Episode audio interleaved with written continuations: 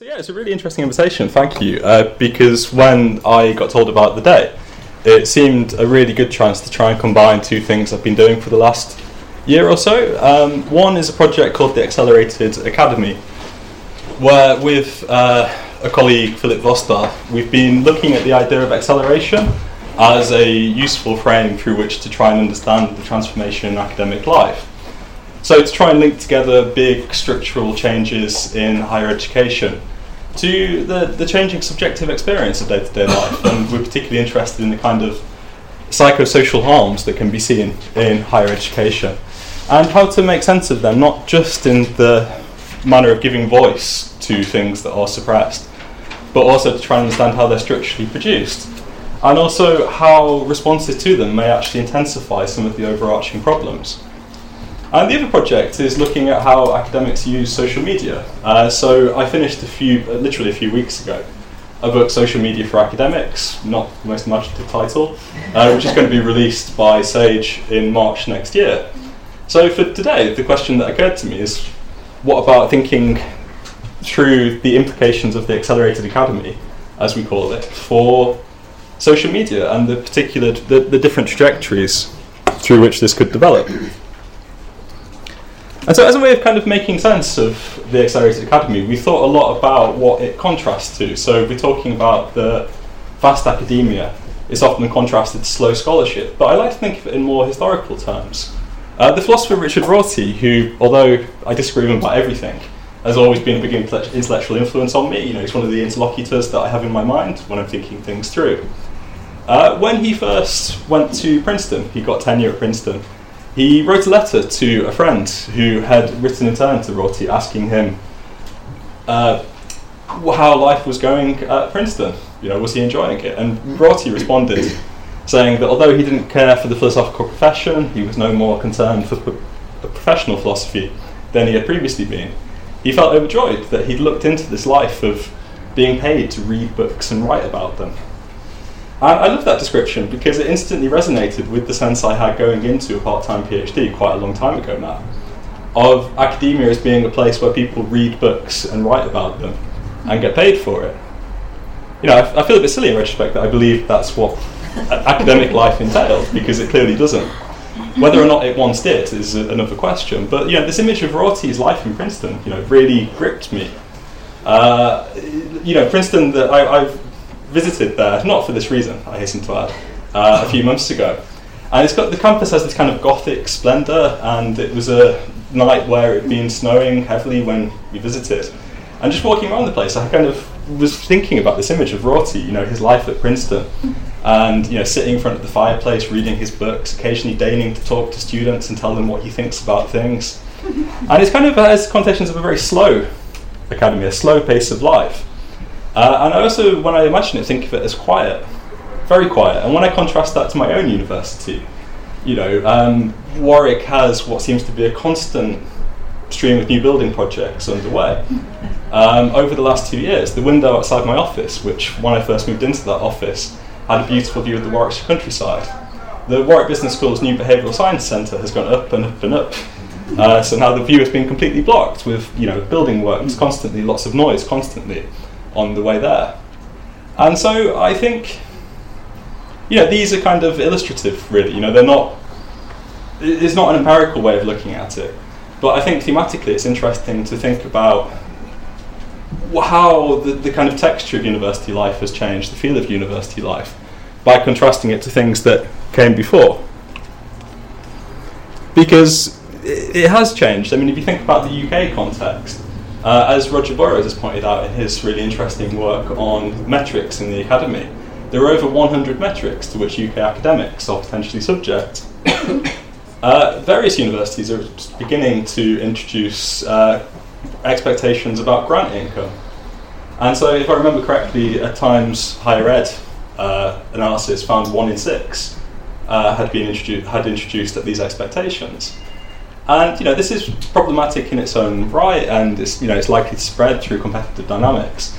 But you think about um,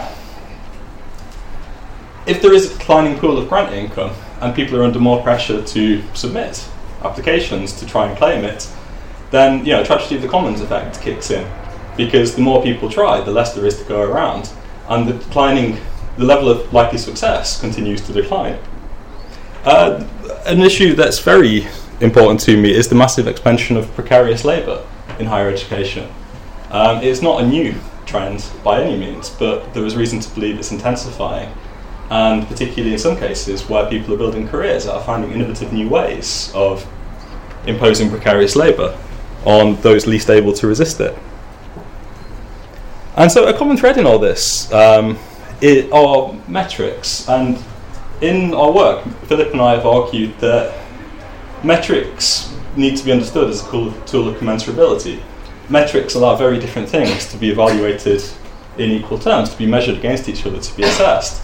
And you know, this is a well-recognised point in terms of auditing. But we're very interested in how this contributes to ratcheting up people's own expectations. So if you the, the, the way in which metrics allow oneself one to compare oneself to people who are doing very different types of work and the way in which this can then in turn lead to a sense of expectation. So if this person has published six papers in the last year or two years, then perhaps I should publish six papers. It allows us, they allow us to quickly and easily look across a broad range of people and see commonalities, assess people in similar terms, converging terms. And I think this is really problematic because this ratcheting of expectations is something that is being encouraged from on high as well. And so we, would be very interested in exploring how people voluntarily expect in a kind of quasi voluntaristic way expectations are ratcheted up by comparing oneself to a peer group, or, you know, a comparable cohort that is getting bigger over time. And but also, you know, the kind of expectations of managers increase as well, and they're enforced in an increasingly hands-on way in many places. And the overarching effect, I think, is this expansion in what is expected, but crucially, without any uh, corresponding increase in the time available. And so we like using the acceleration literature on this because it's very interesting analyses of the way in which people respond to temporal pressure. So people can multitask, people can do particular tasks quicker, but that in turn you know, leads to subordination of some tasks relative to others. There are lots of different ways in which this logic can play itself out, but fundamentally there's an objectivity to this.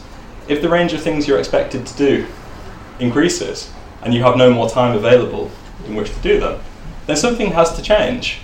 And so in this project, we wanted to look at the kind of strategies people have for coping with acceleration in the Accelerated Academy and the way in which competitive pressures, you know, in turn lead people to need to cope. The more effective some people become, the greater the expectations others then feel subject to.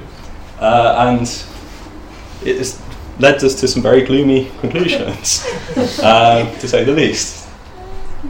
But the political economist Will Davies has a lovely phrase which I think captures something of this, where he talks about heating up the floor to see who can keep hopping the longest. And he doesn't just mean this about higher education, but I think it's a wonderful example of it. And you know, it leaves me with this really vivid image of the ways in which people might respond differently to the floor heating up. Um, you know, some people probably do quite enjoy the hopping. Other people look around and compare how effectively they're hopping to those around them. Uh, you know, some people will start monitoring themselves. You know, get a, a Fitbit band and then start become more optimized hoppers. Some people will fall and then get up again because they can't see any other future other than to continue with the hopping. And crucially, and this was Will's point in the original article, some people just leave. And I think that is something that happens, and I think there are some very in- interesting institutional barriers to recognizing the scale of exit from higher education. And I imagine people in this room probably have some insights into that from the sociology of higher education. I'd be very interested in them in particular. Um, and so, this is in a nutshell the Accelerated Academy project as we've been developing it. And if anyone's interested, we're doing a big international conference in Prague uh, in December. It's a very nice place to go to in December. And the conference is free, um, and we've got tickets left, uh, where we've got, I think, it's from a whole range of disciplines exploring these themes. Because you know we've kind of had our own take on the Accelerated Academy, but we've encouraged others to try and develop the idea in their own way. And so this is one aspect of what I wanted to talk about: this notion of academic acceleration. And so, in a particular institutional sphere, structural pressures manifest themselves in an increase in the rate of change, an increase in the pace of life. And then as people develop strategies to cope with these challenges, these can in turn ratchet up the expectations placed upon others. But I'd also like to see social media in these terms, which is something that I've not really thought much about, because, you know, kind of as an expression of my own experience of acceleration. I do lots of different things, and sometimes it doesn't occur to me to connect the two together, even though they're very obviously connected. Because I've been a big enthusiast about social media in higher education for a very long time, well, the entirety of my life as a postgraduate. Uh, I found it's enriched my own experience of research. I think it's made me a better researcher. I read more widely. I develop my thoughts more routinely than I would have without it. And you know, I think it can introduce some of a collectivity that's often missing in higher education. It allows people to connect in new ways and do things together that they would not otherwise be able to do. But I've also become aware over time of the the the many downsides to social media in higher education, the pressures it can lead people to feel subject to, the risks to people from engaging online. Uh, and for my book, I did uh, belatedly, later than I intended to, um, did uh, some extensive research looking at just collecting all the cases I could find of media controversies, some of which were deliberately stoked up um, you know, in political purposes, about things academics had said or done, or things academics had been said to have said or said to have done online. And you know, some of it is, uh, some of it was quite terrifying. Um, and the people who are most at risk, the risk is not distributed equally. For another thing, and over time, um, you know, there's no reason to think this is not going to get more pronounced um, as there's now an increasing pressure for academics to engage online. And so once I started thinking about it, I mean, this kind of pressure is something which is yet another expectation. It's yet another thing people feel compelled to do.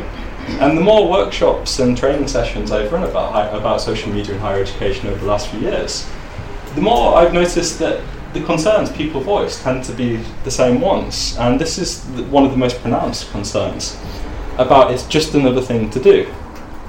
And I think against the backdrop of acceleration higher education, this leads social media to look quite problematic in a way.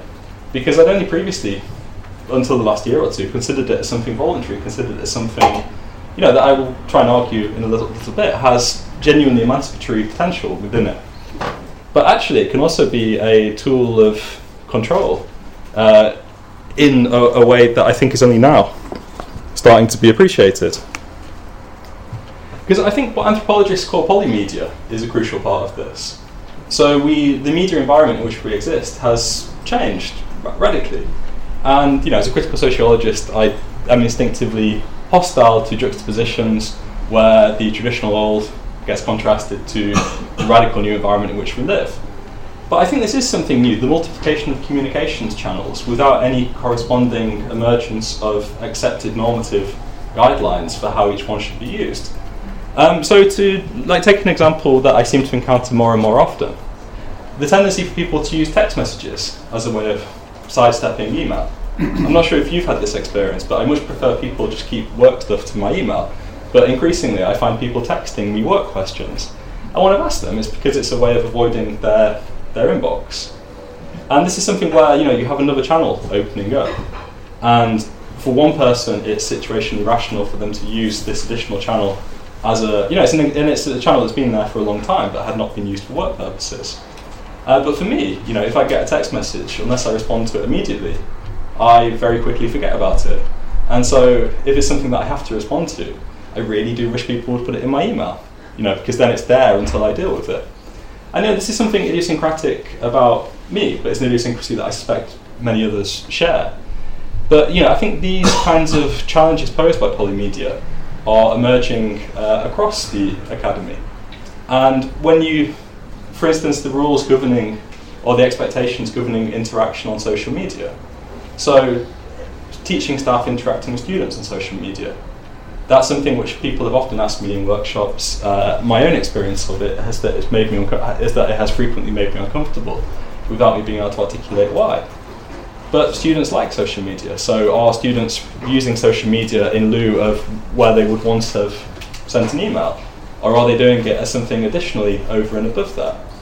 And so, you know, these kinds of uh, normative questions about is this the right way to be doing something? Should I communicate this way or should I communicate that way?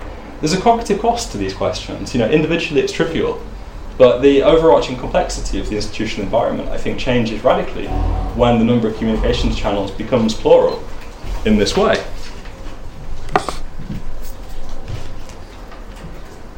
And social media is a crucial part of this, but not the only part by any means, because it is just a sense of one more thing to do. Uh, you know, one additional expectation loaded onto a whole set of expectations that have been ratcheted up through this, you know, through this multifaceted process. And it's in this environment that I can really understand antipathy towards social media and about the kind of possibility of resentment towards it growing over time.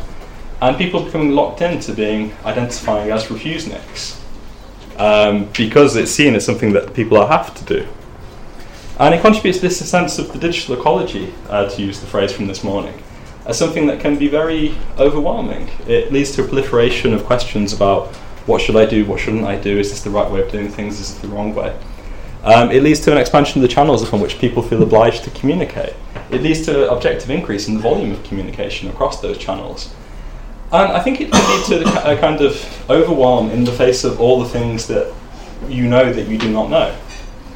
Uh, like my PhD was a theoretical work on the sociology of higher education, but it was more focused upon the theoretical aspect of it than the higher education aspect.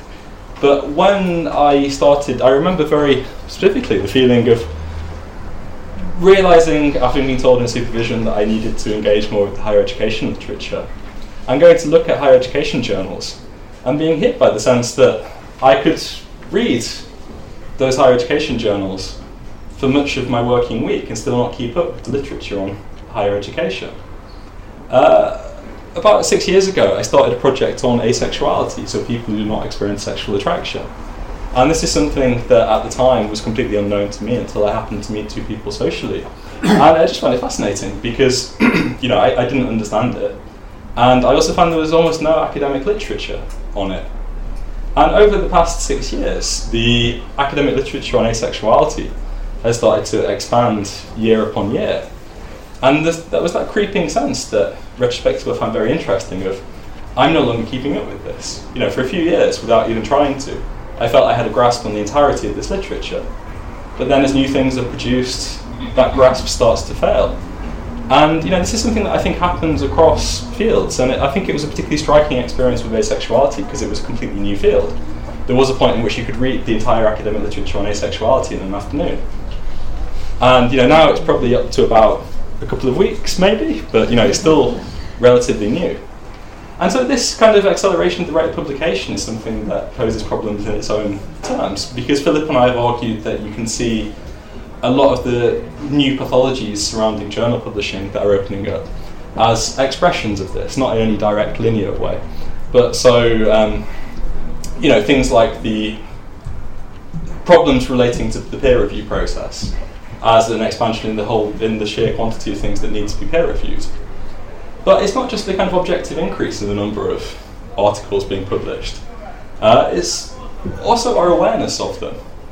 And so, I mean, if you start following people and engage on Twitter, on the one hand, it can be a fantastic way of overcoming disciplinary silos or silos within your discipline.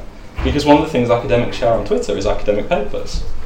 But I try and save things I want to read wherever I can.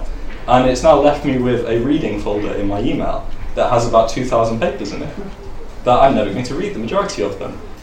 And so, you know, that I think is a very interesting experience because it's a, there's, a, there's a subjective and cultural aspect to it as well as the objective production of a greater volume of, of scholarly literature.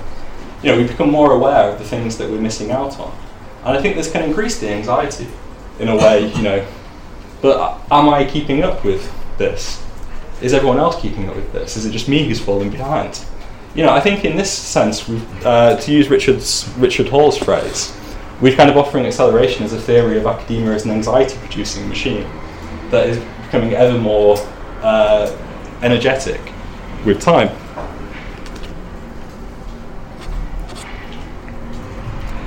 And so, you know, I think there are lots of pathologies that social media is generating in higher education. There's the risk of rendering things banal, which is inherent, the possibility is inherent in the, the, popu- the principle of popularity around which these platforms are structured. So there's been a really interesting growth over the last year or so in what I tend to think of as viral marketing accounts. So the dynamics of BuzzFeed meet higher education. Uh, Nein Quarterly is probably the most well established of these, uh, who is a former German uh, professor of German literature, if I remember correctly, who now works full time on his Twitter feed and has a book and a speaking tour. And Nein Quarterly posts strange Adorno esque maxims, edited images, and you know, I, I, think there's something of genuine intellectual value in this. Uh, and so, yeah, the account has accumulated 100 100,000 followers. Uh, you know, he's got a column in a German national newspaper, speaks all over the world. And uh, another one that's even uh, gone beyond this is something called Shit Academics Say. Uh, and so that's more nakedly a case of looking for viral memes. You know, it's done quite systematically, looking for things that people will engage with and people will share widely. And you know, that's very funny. But in the last six months or so, I've noticed all manner of additional accounts that have opened up. And with each passing one, the whole exercise strikes me as ever more banal. Uh, there was a controversy recently where one of these viral marketing accounts called Grad School Elitist was found to have just been systematically copying and pasting jokes from other Twitter feeds and then banning anyone who pointed this out. And you know, this isn't really trivial, but I think you can see, like I see this as the cutting edge of a dynamic by which the architecture of social media impels certain modes of behaviour which are clearly antithetical to good scholarship. There's a tension, it's not an outright contradiction, there's a tension here. And you know, it's one that I think people instinct, a lot of people instinctively picked up on at the outset with social media and academia. And I'm starting to see their point in a way that I didn't previously. You know, and it's a case of metrics. Um, the Times Higher Education, as much as I love it, for instance, my suspicion would be that their exam howlers uh, thing they run every year, that that I suspect is driven by a concern for metrics, because these are things that get shared widely online. And you know, there's a whole strand of thinking on academic publishing, which could very easily play into this. Uh, the move towards a, you know, a publish then filter model. And I think there's a real danger that social media, in this case, then leads to a, a erosion of some really important values that I think have never really been had to be defended in the, in the same way because there wasn't such a potential technological threat to them. But you know, conversely, as well as these very negative trends, uh, you know, I think there is a emancipatory potential within social media. So, you know, the kind of conversations that people have privately amongst friends, amongst colleagues about their conditions and their working lives, these are things that are increasingly taking place out in the open. And in some cases, is an, ex- an experience, solidarity, in which, you know, by sharing our concerns, by sharing things that trouble us, we realise that other people are in a similar situation to ourselves. And it leaves people feeling that they're part of a, you know something more communal. But it can also lead to actual networked action. Um, and so, recent activist kickback against the University of Warwick Teach Higher scheme. That's something that, that much of it was orchestrated via social media. And you know, the solidarity that that allows is something that can actually have a material impact on the operation of power in higher education.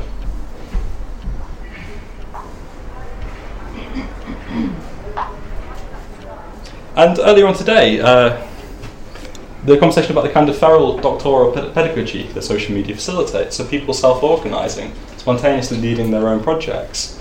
You know, these are all things that I think can contribute to a more open and more uh, humane uh, higher education.